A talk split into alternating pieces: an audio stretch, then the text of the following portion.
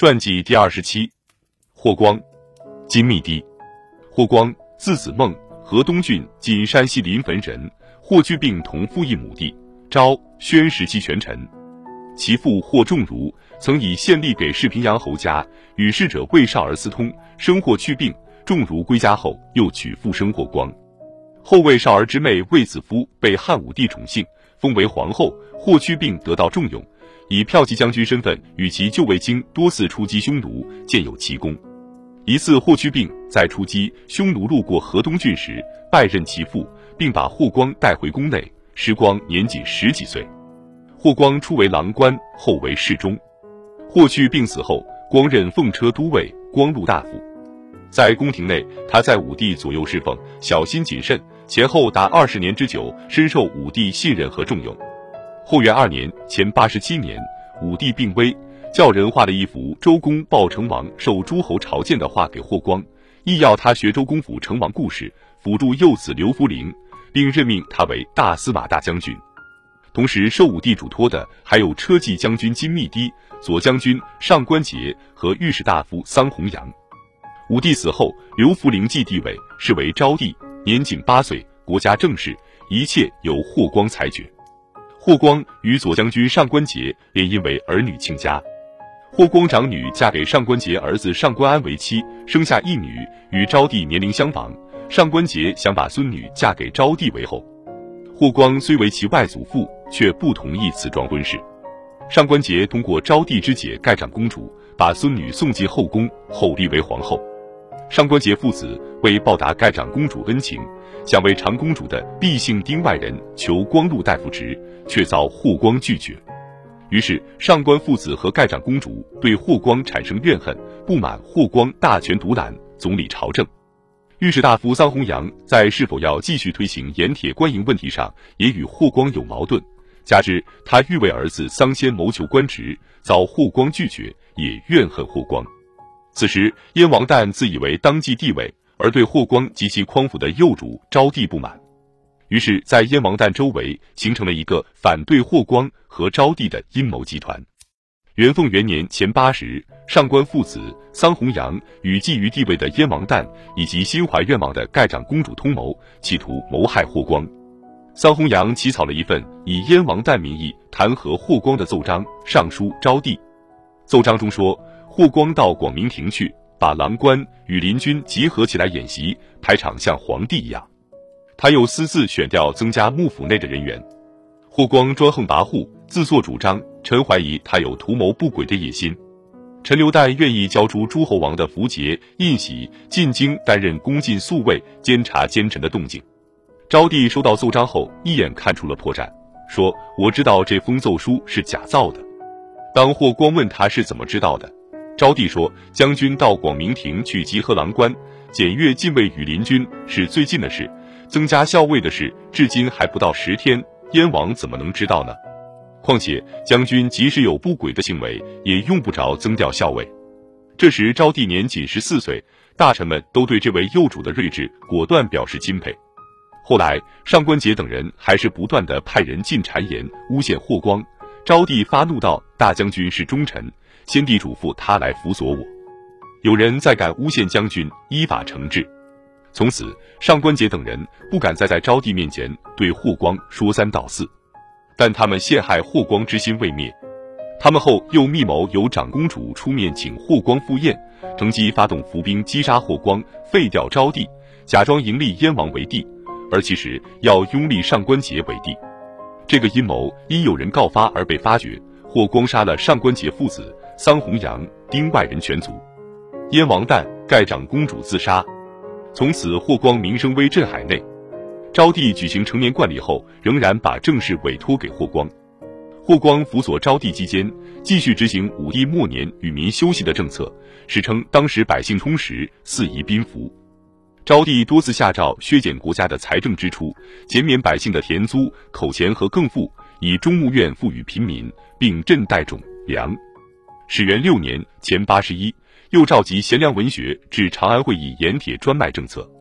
之后下诏罢却孤和取消令民共出马的规定，与此同时，与匈奴也重新恢复了和亲关系。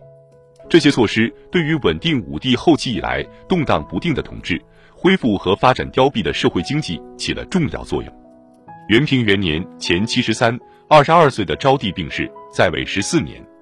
昭帝死后，因无子，群臣举广陵王刘胥继位。他是武帝第四子燕王代的弟弟，但此人游手好闲，不遵守法度，行为不端。由于当时武帝诸子只有他尚在世。霍光在仓促中曾准备立他为帝，但尚未登基，就有大臣奏广陵王胥不可成宗庙，于是又改迎昌邑王刘贺继位。刘贺是昌邑哀王刘破之子。刘贺到京一个月，大臣就发现他刚愎自用，不从人谏，也是一个行为放荡的公子哥儿，而且来京时带来了二百余人，这些人对霍光是个威胁。于是，在霍光的授意下。刚在皇帝御座上坐了不到一个月的刘贺，又被拉下废黜到汉中房陵县。接着的问题是由谁来继帝位？在当时的皇族近亲中，死的死，被株连的被株连，唯有刘询骨肉最近。他是武帝太子刘据之孙。巫蛊之祸，刘据被害时，刘询仅出生数月，其父始皇孙也被处死。刘询被廷尉监丙吉保护，并送至民间收养。后御舍使归掖庭抚养，被称为皇曾孙。刘询自幼在民间，后又入掖庭，境遇与诸王不同。于是霍光在元平元年前七十四废昌邑王刘贺后，立刘询为帝，是为宣帝。宣帝即位初期，霍光依旧专权。宣帝对霍光虽有些惧怕，与他在一起总感到若有芒刺在背，但在为政方针上，二人并无分歧。因此，中宣帝之事。其统治政策基本上是昭帝时代的继续，保持着为政以宽的精神，使百姓能安其业，社会进一步稳定，生产有一定的发展。霍光任期内抚福陵，废刘贺，立刘询，权势日显，地位一尊。他的儿子霍宇和侄孙霍云都任中郎将，霍云弟霍山任奉车都尉，侍中，统帅归附的胡越骑兵。霍光的两个女婿范明友、邓广汉分别担任东西宫的卫尉，他的几个堂侄、外孙也都有资格参加朝会议论政事。霍光的远亲近期一个个靠了霍光的关系，在朝廷中担任要职，结成党羽，盘踞朝廷，根深蒂固。霍光执政前后达二十余年，于帝节二年（前六十八）病卒。霍光以大司马大将军领尚书事，长期秉政朝廷。成为西汉后期外戚专擅朝政的滥觞，同时改变了武帝之前以丞相为中心的三公执政，使西汉封建政体发生重大变化。霍光死后，霍宇为大将军，霍山以奉车都尉领尚书事。其妻太夫人霍显依仗着霍光的余威，为霍光扩建沐浴，增设阙门、神道，其陵园像帝王一般。霍家恶奴冯子都依仗着霍家势力横行霸道。乐府。与琳琅记载了他的劣迹，昔有霍家奴，姓冯名子都，一以将军事，调戏酒家胡。霍宇、霍山、霍云亦大肆营造住宅，不理朝政，挥霍无度。宣帝在民间时，对霍氏一家权尊势盛，其子弟在地方上飞扬跋扈，有所风闻。霍光死后，宣帝亲理朝政，重用御史大夫魏相和岳父平恩侯徐广汉，令他们可以随时出入宫殿。议论朝政，而霍山虽领尚书事，但宣帝下令百姓官吏有事可密奏，不必通过尚书，大臣们也可独自进宫谒见皇帝。霍家对此非常不满，也感到权力在丧失。霍光在世时，其妻霍显为使幼女霍成君能入宫为后，竟在许皇后怀孕时买通妇科医生垂于眼，下毒要害死许后。这是在霍光死后逐渐泄露出来，宣帝对此亦有风闻。于是，宣帝对霍氏一家更加疏远。他下令调霍光绪未央宫卫尉范民友为光禄勋，并收齐度辽将军印绶，又把三婿赵平的齐都尉印绶收回。接着，又调光的外甥女婿给事中光禄大夫张硕出京，任蜀郡太守；次婿中郎将与林间任胜出任安定郡守，孙女婿中郎将王翰为武威郡守。把几个掌有军权的近妻纷纷调离出京后，又改任霍宇为大司马。不准他带大司马大将军的五变大官，也没有印绶，还免去了他右将军的职务。霍光的长婿任长乐宫卫尉的邓广汉也改任少府。总之，凡是统领胡越骑兵、羽林军以及担任东西两宫卫尉和屯兵官职的将吏，一律换成宣帝岳丈和外祖父许使两家的子弟担任，以此来削夺霍氏的兵权。霍氏对家世日衰非常不满。霍山说：“如今大将军坟上的泥土还未干，皇上就疏远我们霍家的人，反而亲信许使两家，夺去我们的印绶，叫人死了也不明白。”后来霍宇、霍山、霍云得知霍显曾下毒害死许皇后事后，才感到事态的严重，也知道皇上为什么要把他们的几个近妻调离出京，削夺他们兵权的原因了。他们也知道，如果此事败露，霍氏一族必将满门遭斩。于是他们私下酝酿着一个更大的阴谋。他们先是想用丞相魏相擅自削减祭祀用的羊羔、兔子和青蛙的贡品数量来定他的罪。后又密谋让太后为宣帝外祖母薄平君设宴，同时赵丞相魏相、平恩侯徐广汉等前来作陪。在宴席上，让范明友、邓广汉借用太后的旨意，将魏相、徐广汉斩首，趁机废掉宣帝，拥立霍宇。阴谋还未及发动，宣帝下令调霍山任玄兔太守，调太中大夫人宣任代郡太守。霍山此时又因泄露宫中机密文件犯法。霍显为此上书，愿意献城西的翟府，交纳一千匹马来赎霍山的罪。他的请求，宣帝未置可否。就在此时，霍家的阴谋被揭发，霍云、霍山、范明友相继畏罪自杀，霍显、霍宇、邓广汉等人被捕，霍宇腰斩，霍显和他几个女儿以及同辈兄弟都斩首弃市，只有霍后一人被废黜，幽禁在昭台宫。因霍氏一案牵连而被诛灭的有几十家。金密堤前一百三十四至前八十六年，字翁叔，匈奴休屠王之子，被俘降汉。武帝赐姓金，为汉大臣。武帝死后，与霍光、上官桀等人为汉昭帝的托孤辅政大臣。金密堤十四岁起在黄门养马多年。一天，汉武帝在后宫游宴后，带了众姬妾和宫女到黄门去阅看马匹。密堤等十余人一个个牵了马从殿下走过，给武帝审阅。那些养马的义夫一面牵着马，一面都把眼光斜向那些漂亮的宫女，而只有密堤目不斜视的牵着马从武帝身前走过。武帝见他身高八尺二寸，容貌庄严，气宇不凡，而他养的马也格外肥壮，就对他格外注意，遂把密堤叫到身旁，问了他的身世和一些情况。密堤如实回答。武帝觉得他不同寻常，因其父修图王以金人祭天，故赐他姓金，并把他带回宫中，任马监、后监侍中、驸马都尉、光禄大夫等职。他在武帝身旁服侍十分尽心，没有什么差错，很受武帝赏识，赐予千金。他的地位后来日益提高。武帝外出时，他总是坐着参乘在武帝身旁，在宫内也总是立在武帝左右。由于地位日益尊荣，受到一些人的嫉妒。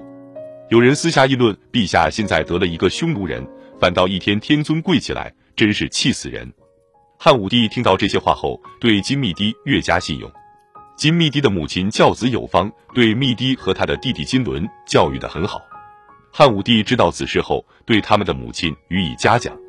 他死后，还叫人画了肖像，挂在甘泉宫，画边提着修图王恶事像。金密堤每当经过这里，见到遗像。总要跪拜哭泣一段时间，才肯离去。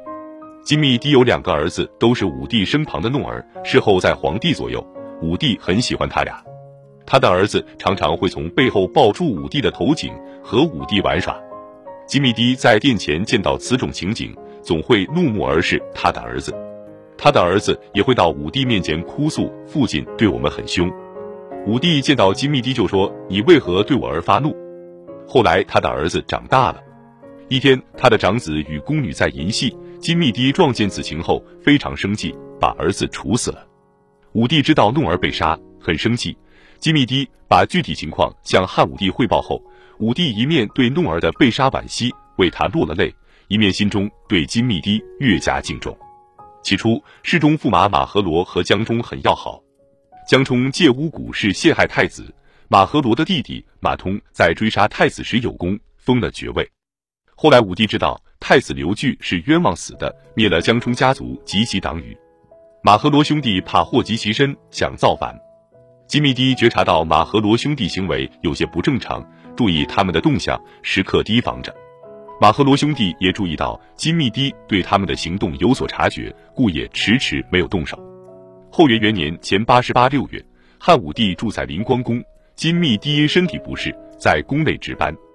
马和罗和他的弟弟马通、马安成三人假传圣旨，连夜出宫，杀死使者，准备发动兵变。第二天清晨，武帝还未起身，马和罗偷偷进入宫内，正巧金密帝要上厕所，听到有动静，就立刻赶回内宫，发现马和罗已潜入深宫，袖中藏着一把利刃。当他见到金密帝站在那儿，一下子脸色吓得雪白，并直向武帝的卧室冲去，在匆忙中碰倒了挂在墙上的宝色，一下子便扑倒在地。金密迪趁势一个箭步上去，把马和罗紧紧的抱住，并大声喊道：“马和罗造反了！马和罗造反了！”喊声惊醒了汉武帝，也叫来了一批左右侍卫。结果马和罗兄弟都伏法受诛。金密帝捉刺客，保护了汉武帝。名声日增，人们对他的忠孝勇武称赞不已。他在武帝身旁几十年，不仅忠心耿耿，对周围的宫女也从不斜视。武帝曾要纳他的女儿进宫，他不愿。他的厚道谨慎，竟是如此，因此武帝对他越加敬重。后元二年前八十七，武帝病重，立至五炸宫。临终前，霍光流泪问道：“陛下不会死，谁可继位？”武帝指着赐霍光的周公辅成王的话，意要他行周公之事。霍光顿首推让说：“臣不及金密帝。”金密帝马上说：“臣是匈奴人，这样不是要让匈奴看清汉朝了吗？”坚决推辞，愿做霍光的助手，共同辅佐幼主。这样，金密帝与大司马、大将军霍光、左将军上官桀、御史大夫桑弘羊一起辅佐昭帝。金密帝任车骑将军，封杜侯。后来，霍光把女儿嫁给了他的四子金赏为妻。金密帝死后，葬礼很隆重，送葬的队伍一直排列到茂陵，谥号曰靖侯。他的子孙都很自重，一直到王莽时，他的玄孙金钦、金尊还封为侯，位列九卿。